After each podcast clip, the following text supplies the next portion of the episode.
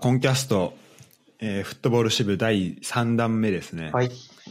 はい。引き続きゴーダとユダです、はい。よろしくお願いします。お願いします。はい。で、今回はちょっとドイツサッカーの話をしたいんだけど。うん、まあ、もう、知らすがもう、めっちゃちほ、ほやほやの情報がありそうな。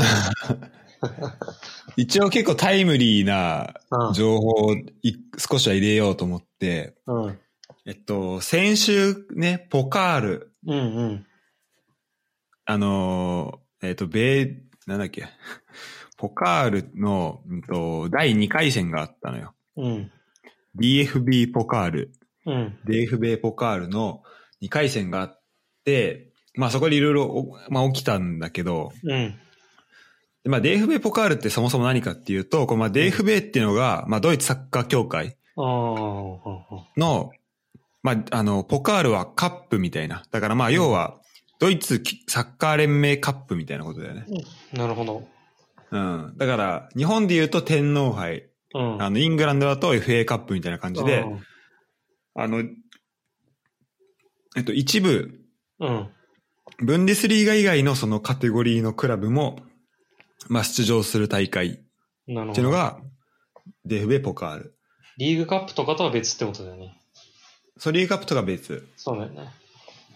そうそうそう。うん、俺これ知らなくて、普通に俺これがリーグカップだと思ってたから、うんあ、そうなんだと思ったんだけど、これ歴史が、えっとね、多分ブンデスリーガより長いのかな。へー。ブンデスリーガせんきゅうひゃくろくじゅうさんねんとかだからスタートしたのが結構最近なんだよね。まあ、多分今の形でっていうことかもしれないけど。あ、なるほど。うーん。これ初代王者知ってる？えー、初代王者。バイエルンじゃないんだ。なんかその言い方。これね、バイエルンじゃないのよ。マジか。しかもめちゃめちゃ、めちゃめちゃ意外なクラブというか。マジで？そこみたいな。えー、なんだろう。なんケルン。最後の優勝にせんななねんで、計よんかい優勝してんだけど、ここまで。にせんななねん？うん、最後はね。ええー、なんだろう。シュツットガルトとか意外と。ああ、なるほどね。これね、あ、でもまあ、場所は近いかもな、ちょっと。うん、ニュルンベルク。ええー。そう。マジか。いいでしょ。そうそうそう。えー、で、まあ、そんなんで始まって、うん、で、シャルケが初戦、あの、一番最初の年決勝でやったんだけど、うんあの、シャルケはね、さんねん連続で決勝戦出て、うん、さんねんめでようやく優勝みたいな感じなのね。うん、で、まあ、バイエルンは、まあ、ほんとじゅうねんめ以降ぐらいかな、その優勝、決勝とか出るようになったのは。うん、まあ、そんな感じなんだけど、やっぱここじゅうねんは、その、バイエルン、ドルトムントが、決勝に残ることが多くて。そうだよね。なんかず、うん、ずっと結構にチームでやってるイメージだもんね。そうそうそう。あと、バイエルン、ドルトムント。あ、そうそうそう。そうだよね。そうそうそうそう。ほん、ほんとね、たまにこう違うチームが決勝に残って、うん、あの、ってある、あるんだけど、やっぱ基本的にこのち、うん、にチームが多いんだけど、うん、バイエルン、ドルトムント以外が決勝に残った最後の試合、何年前かわかる？ええー。え、言うても、さん、よねんまえぐらいじゃない？ああ。これね、もうじゅうねんまえになるんだよね。こうさ、マジで。これどちらもいないっていうね、決勝。ええー、あ、そうなんだ。そう、結構前だよね。ええー、すごいな。その、えー、バイエルンがほぼいるのかな。あ、そう、そうかな、うん。あ、でも、うん、マジか。びっくりだ、それ。で、なんか、その時の決勝が、あの、シャルケと、うん、デュースブルクっていうチームで、うん、でデュースブルクは、当時、うん、あ当時はど、当時どうだったんだろう。当時に、に部かな。まあ、今、現在に部なんだ。あ、現在さん部だわ。うん。のチームで、あ、当時に部のチームだ。うん。なんだけど、で、ブンデスリーガ初年度から一応在籍 し, してるチームなのね、このデュースブルクは。で、いちねんめは、あの、にいにつけるみたいな。にいになってたりとかっていう、なんか結構、古豪かもしんない、その、そのチーム。で、しかもその時リトバルスキー監督やってたり し, してて。おなじみの。うん。まあじゅうねんまえでね、こう決勝まで、に部でやっぱ決勝まで行くっていうのは、まあ多分かなり、こう、ショッキングだったと思うんだけど。うん、そうだね。うん。まあ、やっぱそれ以降は基本的にドルトムントかバイエルンが決勝まで来てて、えー、まあそのにチームじゃないとか優勝したのも、本当フランクフルトとボルフスブルクがいっかいずつぐらいかな。うん。っていうような感じに、まあ、なってるっていうのが、まあ、簡単な歴史かな、バイエルン。バイエルンはもうにじゅっかい、もうダントツのにじゅう、にじゅうよんかい決勝出てにじゅっかい優勝してるから。で、その優勝の数に、にいがあのブレーメンでろっかいとかだから、もう、全然違うよね、この。ダントツだ。強さが。えーで、レギュレーションとしては、あの、いちいのく、いち部のクラブ、に部のクラブ、計さんじゅうろくクラブと、うん、さん部の上位よんクラブ。うん、で、あとは、その各地域の、まあ、協会の、あの、協会カップで優勝した、前年優勝したクラブとかが、まあ、こう、入ってきて、計ろくじゅうよんチームとかかな、である。大会なんだけど、シードがなくて、うん、本当みんないち次ラウンドからやる。あ、そうなんだ。そこがちょっと天皇杯と違うところか。そうそうそう。天皇杯だと、まあ天皇杯予選もあるから、まあそれがある意味だとその地域協会カップのね、うんうん、あの優勝みたいになるんだけど、うん、でも基本的にもっとチーム数多いしさ、うん、各都道府県とみたいな感じじゃん。天皇杯はいっかい戦が。うん、そうだね。うん、あ、ちょっと今、まあ、今年レギュレーション違ったり、ね、したけど。うん。だからこの辺はちょっと面白いと思うし、まあ、あの、いっかい戦は、うん、あの、アマチュアとプロクラブが対戦するようになってて。へー。で、これ面白いのが、あの、アマチュアのホームで試合を行うっていう風に今なってんだよね。あ、そうなんだ。うん。えー、あ、それはいいね。なんか、多分日本だと逆で、あの、うん、プロのチームのとこにアマチュアクラブ来てっていう考えだよね。そのイメージあるよね。そうだよね。たまあのレッツもなんだっけな、長崎でなんか天皇杯にせん、あれいつだ、にせんじゅうにねんとかかな、にせんじゅういちねんかじゅうにねんの天皇杯はなんか長崎ぐらいまで来て、うん、っていうのもなんかやってたりしてたから、うん、まあ、確かにこう天皇杯でのやり方としてはすごいありだよね、この、うん、確かに、あ、レッツも確かに山田と ジェイエフエル の時にやって。に負けたりとか。あ、そう。あ、そうそうそうそうそう。あ、そう、思い出したわ、そう。あ、懐かしいな。普通に負けたって。あ、そんなあったわ。そう。というのはまあね、ポカールなんだけど、うん、あの、まあこれやっぱり天皇杯も一緒で、うん、あの、あれなんですよ。注目になるのが、だジャイアントキリングね。ああ、やっぱそうですよね。であって、まあいち次ラウンド、まあ今週やったのに次ラウンドなんだけど、うん、いち次ラウンドが、まあヘルタベルリンがブラウンシュバイクっていう、うん、えー、まあ下のカテゴリーのチームにご対よんで負けるっていう、もう壮絶な打ち合いをした上に、あの、負けるっていうことをやってて、まあこれはね、あのー、やっぱまあ、一部、一部のクラブがやっぱごてん取られてる。あの、相手これどこだろう？ に 部かな？あ、に部のチームだわ。うん。うん、いや、これすごいなと思ったんだけど。すごい負け方だね。うん。これ何よりね、今週よ、このに次ラウンド、これすごかったんだけど、うん。こうバイエルンがね、いやに部のチームに負けるっていう。びっくりしたね、マジで。うん。いや、これ本当サプライズだったよね。うん。そう。なんかちょっとメンバーとか見たらなんか、普通に、すごいユースの人とか落としたりとかこの時期だからしてんのかなと思ったら、割と、普通にメンバー揃えてたんだよね。うん、割とね、そうそうそう。うん、相手がその、に部の、今さんいのチームかな？うん。のホルシュタイン・キールっていうまあチームなんだけど、うん、とまず前半いち対いちで、うん、で後半先行バイエルンがしたんだけど、本当延長あ延長じゃないわロスタイムアディショナルタイムごふんで追いつかれて、うん、で最後 ピーケー 戦で負けるっていう、うん、すごい試合だったんだけど、いやこれはねすごい、まあ、衝撃だよね。もうみんなこの話してたし、あドイツ結構話題になってたのやっぱ。いやこれやっぱ話題になってたね。やっぱこうみんな知ってた。ええー、あそうなんだ。えー、うん。でバイエルンね、ブンデスリーガでも失点数は多めなんだよね。うん、あ、そうなんだ、今年は。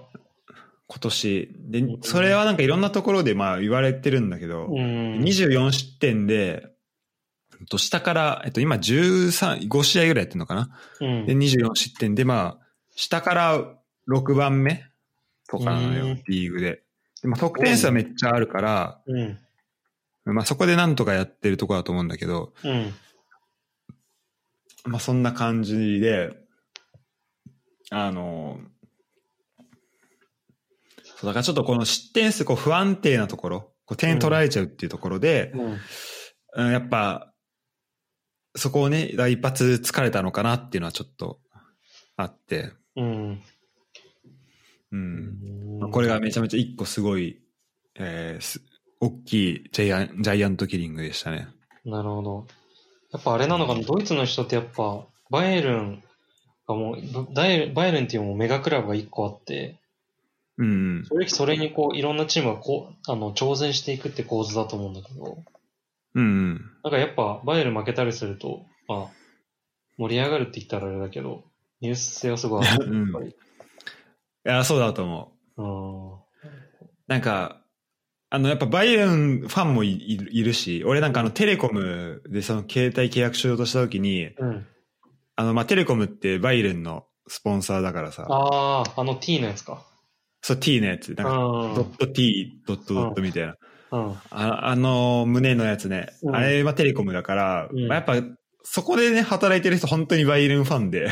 ええー、いやお前すげえなと思ったんだけど、ちゃんとちゃんと役目果たしてるなと思ったんだけど、でも他の人とかでなんかサッカーの話、なんかその人ケルンファンとかで、あでなんかどこ好きなのみたいな感じで聞かれたときに、いやまあ俺はちょっと日本に好きなクラブがあるんだけど、海外だとどこだろうなみたいな感じで話してたら、あのバイエルンとだけは言うなよみたいな感じで言われて、だからやっぱね、本当その人にしたらこの試合とかめちゃめちゃ嬉しかったんだろうなと思うけど。ああ、そうだよね、確かにね。うん。ねえ。なるほど。っていうのが一個あって、でこのねに次ラウンド、まあこのジャイアントキリングでいうとまあさんこあったのよ。うん。うん、あそんなにあったんだ。でまあいまあ一番でっかいのがこのバイエルンがやっぱ負けた。うん。うん。うんっていう試合で、で、えっとね、なんだけど、と先週さ、あのグロイターフィルトっていうさ、うん、チームがあの俺のルーミーのね、うん、兄弟がどうこうみたいな話をしたんだけど、うんえっと、そのチームは今に部で今よんいなんだけど、うんえっと、ピーケー 戦の末ホッフェンハイムに勝利してて、おーすごい。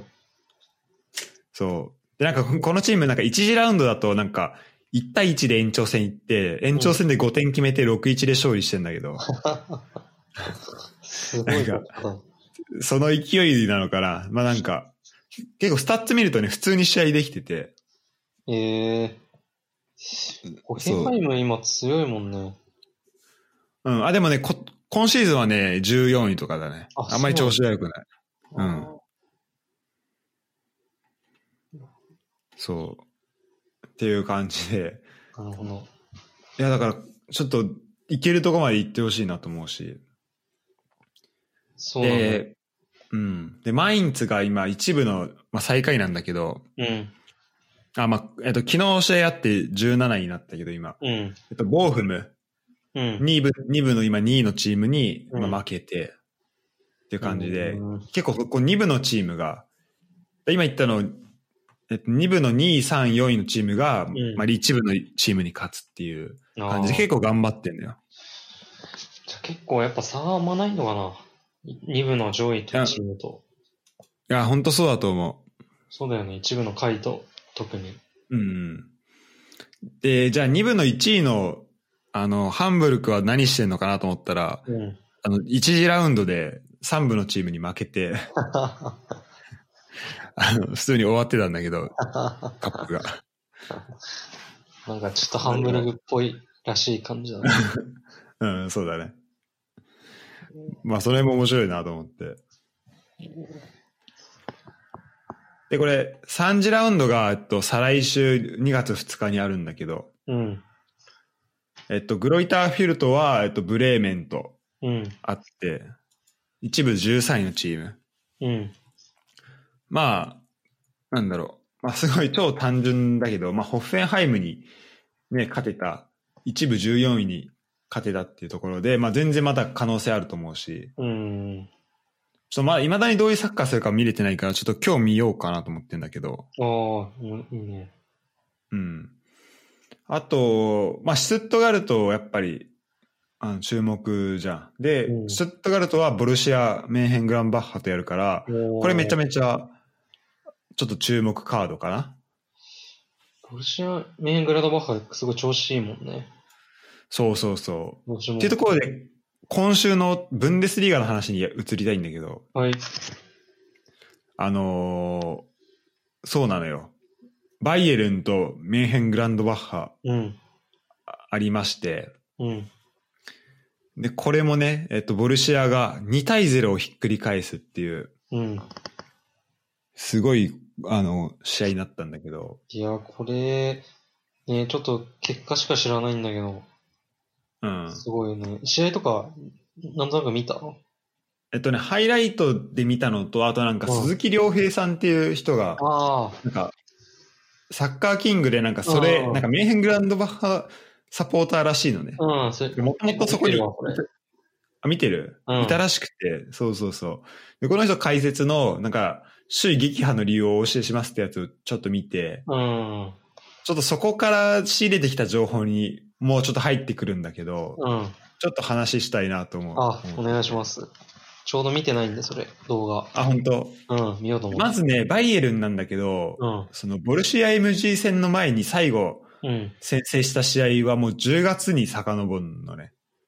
へぇー。もうだ、だから先に点取られることがやっぱめっちゃ多くて、まあ、だからそれがすごい失点数の、にも繋がってると思うんだけど、失点数の多さも。うん。うん、で、クリーンシートもこのじゅうご試合でに試合しかないっていう状況で、うん。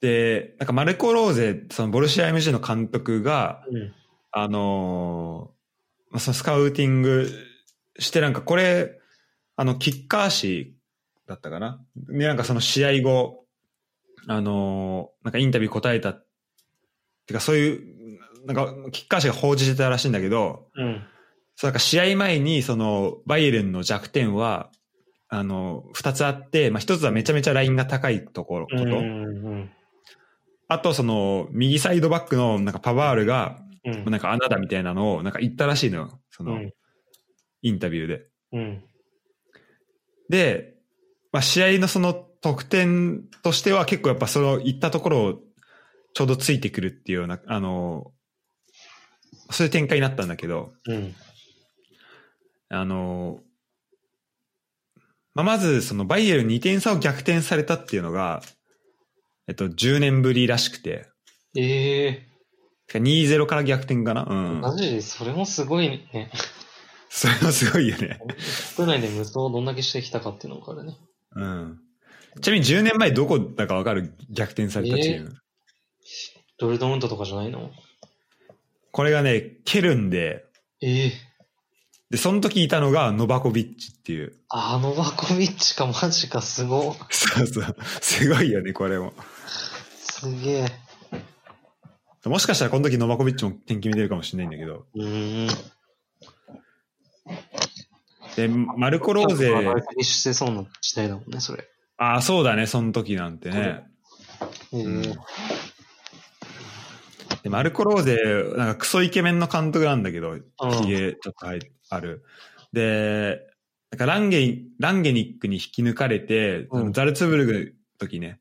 ザルツブルクのユースを指揮したんだけど、うん、その時になんかオーストリア勢初のなんかウェファ、ウェファユースリーグっていうのをまあ優勝したみたいで、うん、そのまままあトップチームで監督やったら、うん、リーグに連覇とあとヨーロッパリーグの、えっと、ベストよんかな。えー、あ、ザルツブルクでってこと？あ、そうそうそう。ええー、あ、なるほど。で、まあ、だからすごい、まあ、実績もある監督なんだけど、やっぱあれだよね。うん、あのー、なんだろう。えっと、この、まあ、ランゲニック。この、うん、で結構この、まあ、その後ライブスヒー行ったよね、うん、とかあって、あのー、まあなんか最近で言うとこうストーミングって言われる結構プレッシングをめっちゃかけていく。うん、サッカー、まあわかりやすく言うとそのプレッシングめっちゃかけるサッカーをやっているチーム。てかその人のやっぱこの血を受け継いでるのかなっていうのがあって、うんうん、やっぱボルシア エムジー もめちゃめちゃそういうサッカーをするし、うん、でさんてんとも全部その、あの、相手のボール奪って、トラ、トランジションから本当縦に早く行ってそこから得点取ってるんだよね。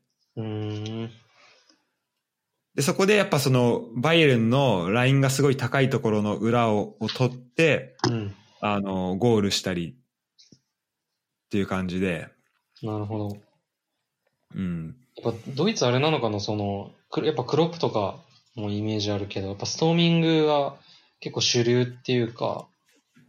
感じなのかな。あ、そう、そうなのかもしれない。うんうん。まあ、このね、流派、そう、この流派かなりやっぱ強いなと思うし、なるほど。で、まあ、どうなんだろうね、なんか、うーん。でもなんかそういうイメージがあったから、うん、なんかあまり、てか後ろからどれぐらい繋ぐのかなと思ったら、もうめちゃめちゃ、うん、なんだろう、あの、マン、マンチェスターシティ並みにこう、本当ゴールキックから繋いでいく感じのシーンもあったし。えー、ゴールした エムジー。あ、そうなんだ。えー、だからもうなんか、まあ今は本当こう両方できて当たり前みたいなのが、そうだね、確かに。あるのかもしれない。うん。うん、確かにもう、その一つじゃもう対応できないほども戦術が多様化しちゃってるもんね。そうそうそう。で、なんかこれ、それこそあの、林真生が言ってたんだけど、なんか、今のなんかサッカー選手を求められることは、なんか何かがすごいできるっていうことじゃなくて、なんかできないことがないっていう力が大事って言ってて、うん、だからそれとかもやっぱその辺繋がってるのかもしれないね。なるほどね、確かに。うん、あ、これはね、今週、あの、先週の、まあ、すごい一大ニュースだったね、この、えー、ブンデスリーガの。うーん。うん。そういう、じゃ結構、バイエルン、調子あんま良くないんだね。あんま良くないね。ほんとカップも負けて、ボルシアにも負けて、うん。まあでもその方がまあリーグ的には盛り上がるのかな、やっぱり。いや、ほんとそうだね。で、昨日バイエルン以外のチームは試合あったんだけど、うん、ちょっと上位が軒並み、そうだね、引き分けちゃったっていうのもあって、うん、まあ未だにバイエルンは首位ではあるんだけど、うん、で、で、今日ね、フライブルクとやるのよ、バイエルンが。あ、そうなんだ。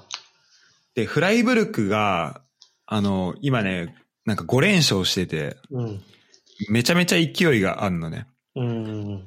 ちょっと前まで結構降格圏内近いとこいたんだけど。うん、で、これ俺、その、鈴木亮平さんのビデオで知ったんだけど、うん、あの、もともと監督やってた、もう俺らもすごい知ってる人が監督やってたんだけど、うん、それ誰、誰だかわかる？フライブルク？フライブルク、うん。えー、誰だろう？ドイツ人？俺知らない。ん？ドイツ人？あ、そうそう、そうかな？えー、誰だろう。あ、フィンケ？あ、そうそうそう。フィンケが監督、きゅうじゅういちねんから監督やって、で、結構なんかその時はなんかに部さん部の間をこう上下するあのチームだったらしいんだけど、うん、フライブルクしかも結構じゅうろくねんかん監督やってたんだね。あ、そんなやつなんだ。そう、俺全然知らなかったんだけど、えー、でそうなるとまあ一気に一部昇格して、うん、だからこのやっぱ長期政権であのちゃんとこう若手を育ててみたいな、そういうこうスタイルをなんか確立させたらしいね。なるほど。うん、確かにでもそういうあの育成長期政権で長けてたっていうのはなんとなくきつい。そんなにやってると思わなかったわ。ね、本当だよね。うん。なんか毎回フィンケのことを思い出すんだけど、オシムが、うん、あのフィンケになんか番組で話してるあのテレビ番組があって、うん、それでもう本当にできるだけ浦和レッズ長くいてくださいってオシムがなんかそれ一言だけ言ってたのがめっちゃ覚えてる。ああ、そうなんだ。そうそうそう。もうとにかく長い長くいてくださいって。だあれとかももったいないよね、本当ね。なんかすごい監督だよね、多分ね、ずっと長くやった、うん。でなんかその時もあの結構そのアフリカからはなんか有望な若手を連れてきたりっていうそういう感じだったらしいのね。あ、そうなんだ。人気。うん。うん、で、まあ、レッツもさ、あのさ、サヌーとかさ、サヌーだっけ？うん。うん。連れてきたりとかっていう、なんかいろんな面白いことをやってたしさ。そう。えー、うん。すごい。だからちょっと、やっぱもうちょっと見たかったなっていうのも改めてあるんだけど、まあそんなフライブルクと今日バイエルンがやるらしくて、えー、このフライブルクの勢いのまま、ちょっとまたバイエルンといい試合したら面白いなと思うし。そうだね。すごい面白い。楽しみなんだね、それ。そうそうそう。バイエルンは本当に負けれないし。本当負けれないね、これは。そうだね。負けたら結構監督の首があって話になってしまうね。うんうん。そう、なんか今監督やってるフリックかな？うん。は、その、前の監督の、あの、が首になったその、ま、流れで暫定でいたところを、うん、まあ結局延長してっていう形でいるんだけど、うん、その前の監督の時は失点数やっぱめっちゃ少なかったらしいんだよね。で、今シーズンちょっとやっぱチャンピオンズリーグ決勝からいっかげつで開幕っていうとこもあったから、うんうんうん、あそこでうまく調整でき、調整できてないっていうのもあるのかもしれないんだけど、うん、うん。まあ、とはいえね、まあやっぱいちいキープできてるっていうのはまあすごいなと思うけど。そうなんです。底力がまずすごいんだよね。うん。得点数はダントツだからね。よんじゅうろくてんで。いち試合さんてんずつ取ってるから。うん。すごいな。うん。っていうような感じかな。で、シャルケがね、あといちねんぶりに勝利したりとか。シャルケなんでこんなになっちゃったの？いや、ちょっとこれ本当わかんないよね。なんか今急に前所属してたなんかレジェンドみたいな人どんどん加入させようとしてるっていうの見たけど、ね。あ、そうなんだ。なんかフンテラールとか、えー、あのラフィーニャっていうなんかサイドバックとか、ああ、そうなんかマジか。ジザとかがいた時代に輝いてた選手を、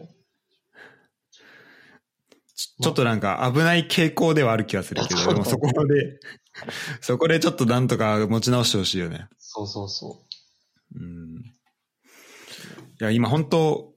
ケルンとマインツとシャルケで結構全部近いチームが、しかも結構日本人がいたようなチームがさ、落ちそうだからさ。そうだね、本当危機を。ちょっとどっかいちチームぐらい残ってほしいなと思って。あ、そうだね。まあ、という感じですね。なんか日本はワウワウがチャンピオンズリーグの放映権取るとかで。あ、そうそうそう。ようやくもうちゃん、決勝トーナメントから試合見れるっていう。今まであのウェーファー ティーブイ ってやつしか見れなかったから、うん、もう大変だったけど、もうやっぱドイツはなんそういう視聴環境とかっていうのは完全に整ってんのやっぱり。あとダゾーンでいくつか見れるのと、あと、うん、まあスカイスポーツ。ああ、スカイスポーツか。うん、スカイスポーツで見る使うとまあ全部全部見えるけど。ああ、そうなんだ。そうで俺。で、スカイスポーツじゃないとプレミア見れなくて、俺、なんか契約ちょっと今ややこしくなっちゃってだから、今見れてないんだよね、そのスカイスポーツは。ああ、なるほどね。でもちょっと契約 し,、うん、しなきゃなと思うし。じゃあスカイスポーツ契約すればもう結構欧州とかヨーロッパ全部見れるような感じなの？そうだね、うん。えー、すごいね、やっぱそれが。あとなんかトランスファーマルクトってなんかそのサッカーのさ、移籍の。うん。なんかあれのチャンネルがあって、うん、えー、なんか、結構なんか本当、あ、あれのチャンネルなのかな、まあ、なんかね、一日中サッカーの情報をずっと流してるチャンネルなんだよ。ああ、いいね、それ。うん。で、それは本当なんか全リーグの結果とか出してくれるから。うん、あ、わかる。なんか前のサッカーど、なんか、なんかのドキュメントとかで見たけど、その、移籍市場空いてる時にずっと移籍の情報を流して、あと、どれ、何分で、あの、移籍市場閉まっちゃいますみたいな。と誰がどこに入りましたとかっていうのをずっとやってるんでしょ。あ、そうそうそうそう。ああ、あ、でもそこ知らなかった。なんかそれめっちゃ。でも多分そんな感じだと思う。そうだよね。うん。そういう移籍の情報とかが記者の喋ってるのが出たりとか。そうそうそう。あ、すごい。で、あのハイライトもちょっと流れたりして、本当結構まあ繰り返し流れたりするんだけども、それで覚えちゃうみたいな結構あると思う。うん、いや、それそう本当そこです。羨ましいよね。うん。あとやっぱドイツ、その討論番組っていうかさ、サッカーの討論番組みたいな結構あるしね。うん。うん、やっぱその、その文化はすごいなと思うわ。確かに。なんかもう、だって試合終わったら、週の最初の方はその試合の、なんだろうな、振り返りみたいなやつやって、後半からもずっと次の試合のやつやってとか、ずっと一週間もサッカーのことやってる番組とかがあるんでしょ。うん、そうそう、ほんとそう。ほんとすごいよ。それは本当にすごいよな。日本もね、そのダゾーンとかで、うん、うん、できるけど。そうなの。もっとなんか J リーグとかもっと移籍の市場もっと盛り上がってほしいなって思うんだよな。うん。あのやっぱ情報がさ、なんかうまく統率できてるって言い方もできるけどさ、もうあんまり噂とか漏れないしさ。う, ね、うん。もうなんか漏れたらほぼ決まりじゃん、 J リーグって。そうだね。どこどこ濃厚とかって言ったらもうほぼ決まりだし、決定的っていう記事から出たりするからさ。うん。本当に噂のやつからどんどん出た方が、こっちとしては面白いけどね。あまりどんでん返しとかはないよね。そうなんだよね、やっぱり。うん。まあそこは確かにうまくできてるっていう見方もできるけど。そうだね。その情報管理が。うん、そうだね。なるほどなるほど。まあそんな感じですね。はい。あと、まあ、今週あったニュースとしてはルーニー引退とかかな。ああ、ルーニーね、引退ついに。でも前もなんか監督っぽいことやってたんじゃなかったっけ。あ、でなんか そ, そのままダービーカウンティの監督に就任したらしいね。うん、そうだね。うん。なんか一応プレーはしてたけど、結構そういうもうなんか規定路線だった感じだったね。あ、そうなんだ。うん。いやー、いやーどんどんそういう、あの人今まで見た人が監督になっていくっていう、うん、また面白い時代になってきたね。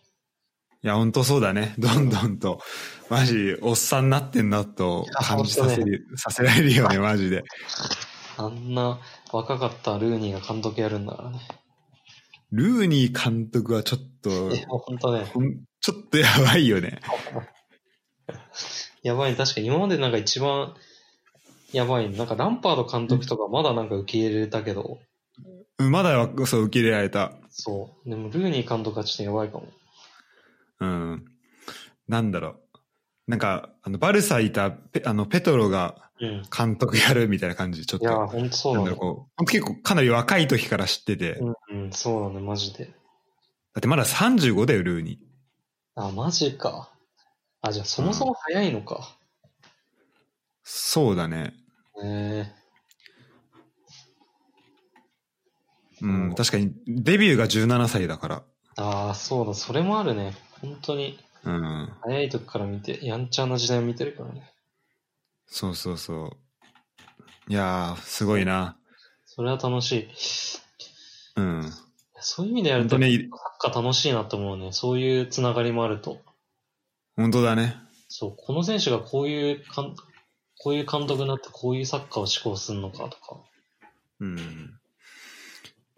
本当だね。いや、本当本当なんか、本当戸田さんみたいにさ、こう、現役の時のプレイスタイルとさ、なんか、まあ、まあ、指導じゃないけどさ、こう解説の、え、こんなギャップあんのみたいな結構あるしさ。そうだね、確かに。それも面白いよね。